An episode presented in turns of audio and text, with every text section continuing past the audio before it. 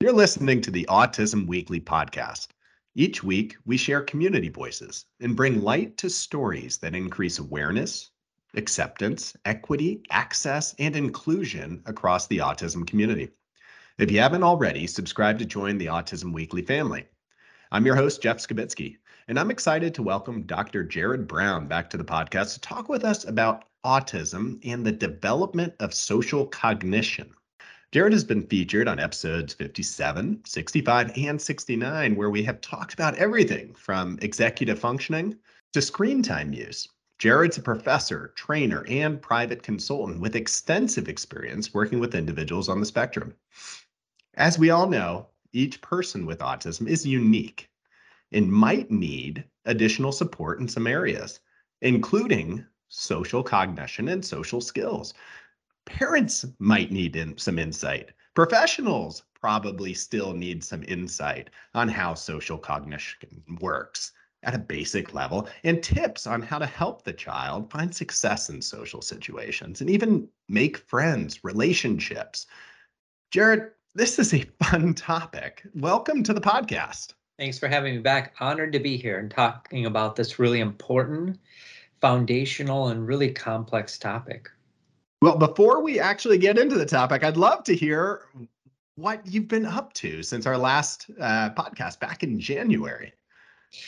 I'm digging a lot deeper into the world of psychoneuroendocrine immunology. I'm actually putting together some trainings on that, and I am convinced if you can understand that research, you really have an upper hand on understanding human behavior. So it really combines neuroscience research, the endocrine system, the immune system, our digestive health. It looks at like endocrine disruptors and toxic stress. There's actually quite a bit of literature in the world of autism that at least encompasses some elements of that. So really digging into that, and it encompasses elements of like nutrition and just how to live a really healthy, balanced lifestyle. Maybe in the future, we can talk about something like that down the road. It's definitely a needed subject, but I would say even by title alone, that's going to be a deep conversation. But let's get into the social cognition, and let's start with just the basics of what is social cognition and what are those foundational skills that are needed for a child with as they develop social cognition. Yep, that's a big umbrella term. So that's kind of the top dog in terms of social skills. So really, when you think about social cognition, think about like how that person thinks about the social environment, understands and perceives it, how they really take information from the social context, process it, use it, apply it to everyday life. A lot of things fall under that umbrella. So like social skills, social behavior, even social competence. And under that umbrella, if we were to break it apart even further, emotional self-regulation, communication abilities. I'll talk a little bit about like pragmatic language use today. Pro-social relationships. So when someone has good social cognition, good social competence, they're typically in a much better position to manage their moods, behaviors, emotions. They're more likely to communicate effectively one-on-one in group settings, on the playground, in the classroom. And they're probably much more likely to be able to make friends easier and understand complex social interactions and dynamics. It also really relates to social perception. Empathy would fall under that umbrella. Theory of mind, moral reasoning, social decision making. So, I mean, that is really the top dog that really trickles down into a lot of these areas, unfortunately, that folks with autism oftentimes have some challenges and limitations in. So if you can learn about social cognition and the things that fall under that umbrella, I think you're going to be in a much better position to understand, support, and manage people that are dealing with some social skill limitations. I mean, obviously, with how much social cognition permeates one's daily life, It's not a spigot that you're turning off and on. It's something that's constantly running and can either benefit relationships because you've developed a lot of these skills, or could really inhibit one's ability to be able to navigate the community around them and to be able to really join and feel empowered in those situations. And I kind of think back to my own family, and it's like, okay, well, I have teenage daughters, and it's the social cognition for them is still developing. I mean, they're still trying to learn how to navigate the world around them and how to be able to respond, not immediately, but to be able to stop, think, and plan. These sound like challenges, and it sounds like something that somebody with autism, based off the diagnosis and how you actually get to some of those behavioral diagnostics, is going to be limited at times. What are the core factors that somebody with autism might be missing or might need to develop or strengthen because they perceive the environment differently? If we look at like the general research on like what factors are linked to having really good social competence, good intact attention capabilities, strong executive functioning skills, even basic expressive communication and receptive language capabilities, and then really looking at theory of mind and empathy are just a few components. Now, some people can have profound limitations in some of those areas, and other areas of functioning may be okay. So it's not like just because someone has social competence deficits, it means that every facet is not going to be working properly. What do we do about that? I think it's imperative to work with professionals who understand these topics and possibly refer that individual to some comprehensive neuropsychological testing for really finding out which domains are working, which domains are not. And the more data we can collect on the front end, then that information can be used to develop a more autism-informed goal plan, treatment plan, case management plan. Is it appropriate to put someone with autism into a social skills group? Yes and no. What happens if you're placing that person into a social skills group with a bunch of 16-year-olds who are all chronologically age 16, but that person with autism may function as a 10-year-old? That can do more harm than good. So I really think looking at what is their social, emotional, and developmental age rather than relying on their chronological age. I do a lot of talks on executive function and adaptive functioning. I think those two areas are imperative to consider when we're talking about today's topic. A lot of controversy, a lot of just things in the literature that are inconsistent when we think of empathy among people with autism. Some people say people with autism have empathy deficits. Some people say they just process and demonstrate empathy differently. I think screening for how that person understands and uses empathy is probably very, very important. How they function in like group behaviors as well, like just looking at how they do in the classroom, looking at how they do with friendship making abilities, and what are their overall interactional capabilities like, cooperation abilities, and even learning capabilities are a few areas we'd want to consider. And I know we're going to talk about theory of mind during another segment, but when we talk about social cognitive skills too, really understanding the topic of theory of mind. That's a core deficit among people with autism. That's basically relating to like social perspective taking. What is that person's ability to understand the mental states of other people, like thoughts, wants, needs, emotions, tensions, things like that? Those would be areas to focus on and understand and determine what areas are working and what aren't, and then really target those areas for intervention. I appreciate the fact that you looked at it from a different angle as well, as that you did talk about the assessment part and the actually the almost the filling of the gaps and building up the repertoire. But there's also that other piece that I'd love to be able to get your perspective on, which is how can the community better understand that some of these abilities in social cognition might be masked because communication might be done differently, or maybe the physical communication of somebody doesn't necessarily match the vocal communication. So where's the teaching start for the community in understanding that somebody with autism doesn't necessarily have social cognition deficits, but they might just have a different way of displaying how to be able to interact? Oh, I think sometimes I look through a pragmatic lens, like a social pragmatic lens or like a pragmatic language lens. A couple things to consider there is, what is that person's use of language like in a social context? So do they know how to start a conversation with another person? Do they know how to use greetings effectively? Do they know how to talk to a child differently than an adult? Do they know how to talk to a stranger differently than a close family member? It also relates to following rules. Do they understand like abstract concepts with rule following, like turn-taking abilities, being in sports, on the playground, give and take relationships, I think? Do they understand how to respect other people's boundaries or the use of like nonverbal communication?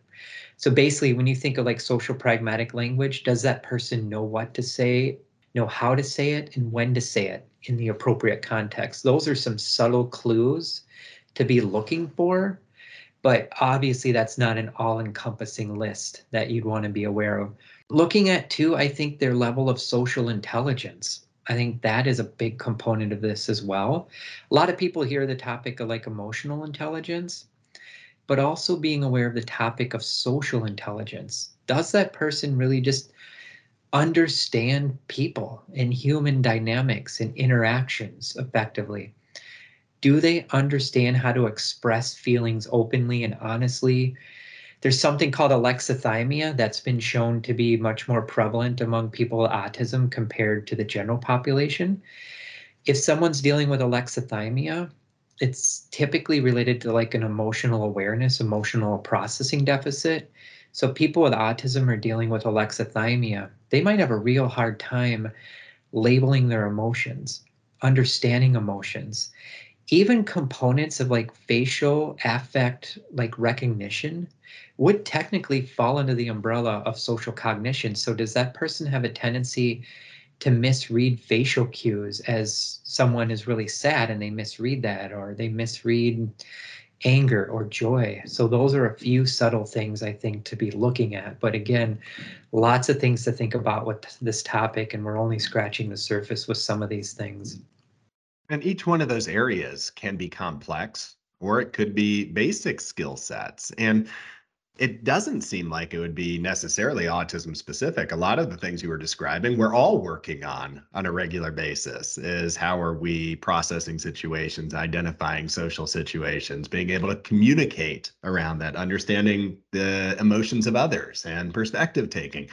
So for that child with autism, though, that those gaps could be broadened over time and create more and more challenges because they're trying to do some catch up in those areas. What can you start that at an early age? Are there building blocks that can be established before the age of 2, before the age of 3? I mean, where are we starting? Sleep, keeping stress down, staying away from environmental toxins. As that child then is born, utilizing attachment-based approaches. There's something called joint attention I would recommend your audience learning about. Attunement, really tuning into that child early on. Focusing on empathy development and compassion and sympathy and joy early on in life. And really focusing too, I think people forget about this, the importance of getting really good sleep, eating healthy, taking care of one's emotional and behavioral health. Learning how to name emotions early on, promoting theory of mind, I think is very, very important early on. A couple things we can do about that. Your audience is probably somewhat familiar with like social stories, thought bubble training, things of that nature. Helping people learn how to label fear, anger, sadness, joy, and really promoting that and really leaning into that child. There's some other things that we'd want to be aware of too. There's a whole line of literature that talks about parental responsivity. This is a parenting interaction style where it's been shown to help promote like theory of mind, social cognition, all of these things. If your audience is not familiar with like parental responsivity, I really think it's rooted in like attachment-based approaches where the parent is using like parental warmth, really leaning into that child, making eye contact, being kind, being nurturing, parents who are well regulated. There's a whole line of literature that talks about parental self-regulation. Parents who stay regulated during times of stress, worry, conflict, really model those behaviors to that child. A parent who's really willing to get down on that child's level and look at that child, listen, to understand that that child has their own thinking, their own brain as well. There's a whole line of literature that talks about parental mindfulness as well. These are just some good search terms, I think, for your audience to be aware of. It's outside the scope of today's talk to go deep into that. Parents who can provide emotional feedback in a healthy way too, by being able to name those emotions, just sitting at the dinner table, growing up, and having discussions when technology is not at play, getting off the screen, just basic common sense things that unfortunately a lot of people do struggle with. In this era of COVID-19 and beyond, this stuff gets even more challenging. I can't count how many cases I've consulted on in these last few years where a lot of these things have been even more amplified because the child used to be in school face-to-face, now is trying to navigate the online world, and the parents have seen some developmental regression in skills that were previously learned, and now the child went backwards a little bit. I've heard plenty of cases where I'm asked the question, how does wearing a mask impact this for children where they're not being able to see those facial expressions? I don't know what the future holds with some of this literature, but some of the early literature coming out has really shown that people with autism have really struggled these past few years with COVID and the kind of the back and forth and lots of the confusion. So just really being aware of that and knowing that there's some added complexity now to these things that we're talking about as well.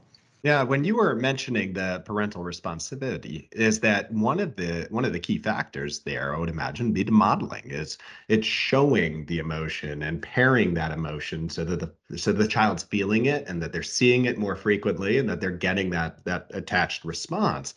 But that modeling piece is part of practice. It's part of putting that in place. And I'd love to just hear some sampling of the joint attention component, because that seems like something parents could be readily involved in and be able to kind of have as part of their tool belt right off the bat. So what would that look like for a family if they're trying to increase joint attention with their child to be able to build on some of that social cognition? So joint attention, just to briefly define it, just in case folks don't understand that, joint attention is a critical component to early childhood development. Some research really leans to the fact that people with autism may have some deficits in that area. The best way I can explain it, let's say you're at the park with your child, and there's two of you, it's you and the child, and you hear a basketball like bouncing. You both look at the basketball, good joint attention, child looks back at mom or dad, and you both make eye contact and like give a nonverbal cue of a smile. Oh, that was cool. For someone who has joint attention problems, they might not look back. They may become hyper-focused on the basketball where they don't look back at the mom or dad. So what do we do about that?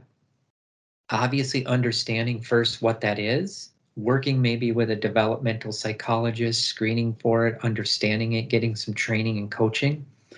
But anything you can do to support healthy childhood development by having that child be around peers who are kind and nurturing and stable and just being in a group of kids, learning play behavior. Maybe it's working with a play therapist, really modeling and teaching attunement. The literature is pretty clear too. Teaching creativity early on in life can really help with brain development, getting art involved, coloring, maybe putting together models, Play-Doh, whatever you can do, get the child thinking, interacting, using the different senses. Instilling really good problem-solving skills early on in life and modeling what it's like to solve problems effectively. promoting academic development early on in life, reading to your child, being around animals. Those are things that just help with any child with brain development. Being aware of cognitive development, so focusing on promoting executive function, promoting metacognition, those are highly recommended.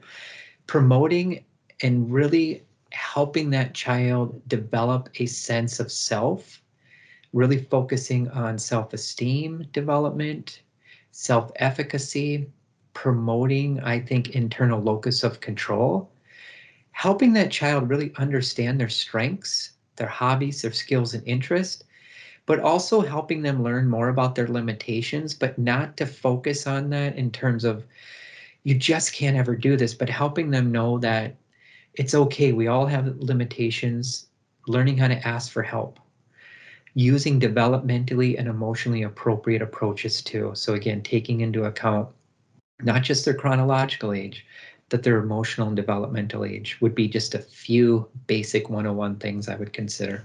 And you look at any treatment modality that's really involving developmental skills, it is going to have those components of shared experience and being able to engage the child at their level and being creative and immersing it into the natural environment. So as you're describing that, I would imagine that most young child programs, even with the ABA or psychology or developmentally, has to integrate joint attention, shared experiences. And that's what builds the relationship. And that's what builds the idea that there's something outside of the objects in the environment and that there is that common interaction, which as an infant you're learning, but we need to reinforce with more and more practice. So what is some of the barriers then? I mean, it sounds like this is something that we can all work through. I know that at times parents can get frustrated if they're not getting reciprocity from their child, but what are some of the other barriers that parents run into that stop them from wanting to engage on these skill building? Sleep issues are a huge issue for this population. I think that's a barrier. I oftentimes hear a huge issue is digestive health issues. There's a lot going on in the gut of people with autism. There are so many articles being published on gut-brain health connections with folks with autism. So working with a sleep specialist, working with a digestive health specialist, I know this population is very prone for having food sensitivities. Ruling out any comorbidities, I think, are very helpful. Unfortunately, we know this population oftentimes deals with a number of co-occurring medical, emotional, and psychiatric types of issues. So really understanding those comorbidities that could be getting in the way and targeting those things, I think, are a good starting point. These are big topics, and we can't, in my opinion, there's not going to be one provider who understands all of these topics. It's really forming a multidisciplinary team of professionals, because we know people with autism have sensory issues. So working with a sensory specialist, speech language communication professionals are often involved. There are so many studies that have been published on autism and the role that physical health interventions play and exercise.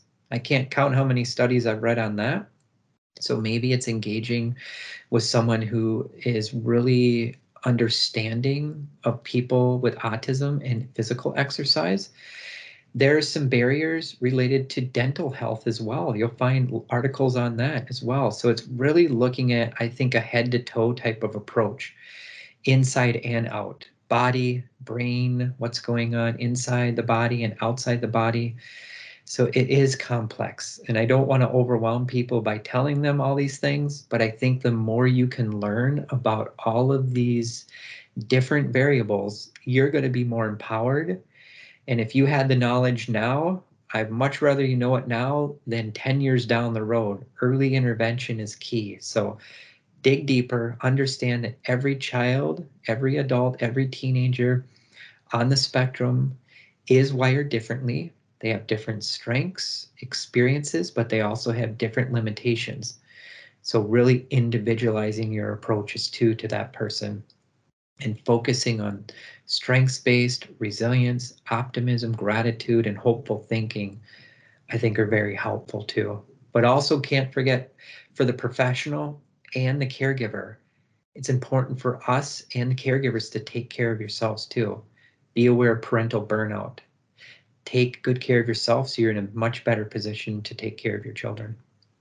Oftentimes you get all those very smart people in the same room, including the family members who probably have a lot to be able to contribute to any sort of treatment plan. Mm-hmm. And you're able to get everybody talking the same language and communicating. And then you have the chance to practice that more and more frequently and give the child the chance to be able to implement it and feel what that success is. And then you get buy-in. And I appreciate the fact that, you're looking at all those aspects, because as a community of professionals, they have to feel confident to be able to lean on each other and understand that there are things that I need to pull from every one of the autism community to be able to really create the right plan. So on that note, you are the one that we're talking to about social cognition today. And I really want for people to know where they can go to find out more about this topic, because it is an important topic and we did only scratch the surface. So where can families go to learn more about this? You can share my email if you'd like with folks. I have lots of supplemental readings. You can go to YouTube and type in social cognition. You'll find a lot of great short videos. I give a lot of talks on these kind of topics to professional audiences, so people can Google my name and find different things online as well. I think that would be a good starting point, or going to Google Scholar and just typing in autism and social cognition. You'll have enough readings to keep you busy for several weeks, so it's a really good starting point. You're probably going to run into barriers in terms of finding professionals. If you were to ask them, do you have an expertise in social cognition? A lot of professionals haven't had training specifically in social cognition, but if you say like social skill deficits, oh yeah, I have a lot of training in that. But really ensuring that that person understands at least social skill limitations, some on theory of mind, some on empathy, and a couple other terms I didn't talk about today, I wish we could. Mind blindness, you want to understand that topic, and weak central coherence. Those are a few other topics just for you as the professional and the caregiver to know those basics, because those are all very, very important in the world of autism. Those sound like such wonderful resources. And as families go through it, is that knowing that you might click on a few that are going to be, I mean, over my head, over your head, over everybody's head, because they're academic journals. And just keep searching, keep finding, and maybe we can help to tailor that over time so that there's a better, more digestible information base for families. And I think that maybe, Jared, your talks would be the place to be, is that because you break things down a little bit better. And so I do suggest people try and find you on some of these YouTube channels or through some of the media that you've put out there. But I appreciate your time today, Jared, and I find it so informative. And I hope that people take a step back and realize that this needs to be a focus within treatment. It's got to be a focus early within treatment, because it permeates so much of everybody's life. Thank you so much for having me back again, and look forward to talking with you again in the near future. Thank you. Thank you for listening to Autism Weekly. We hope you tune back in next week to learn more about autism in the real world. Autism Weekly is now found on all the major listening apps, including Apple Podcasts, Google Podcasts, Stitcher, Spotify, Amazon Music, and more. Subscribe to be notified when we post a new podcast. Autism Weekly is produced by ABS Kids. ABS Kids is proud to provide diagnostic assessments and ABA therapy to children with developmental delays like autism spectrum disorder. You can learn more about ABS Kids and the Autism Weekly podcast by visiting abskids.com. Thanks for tuning in. See you again next week.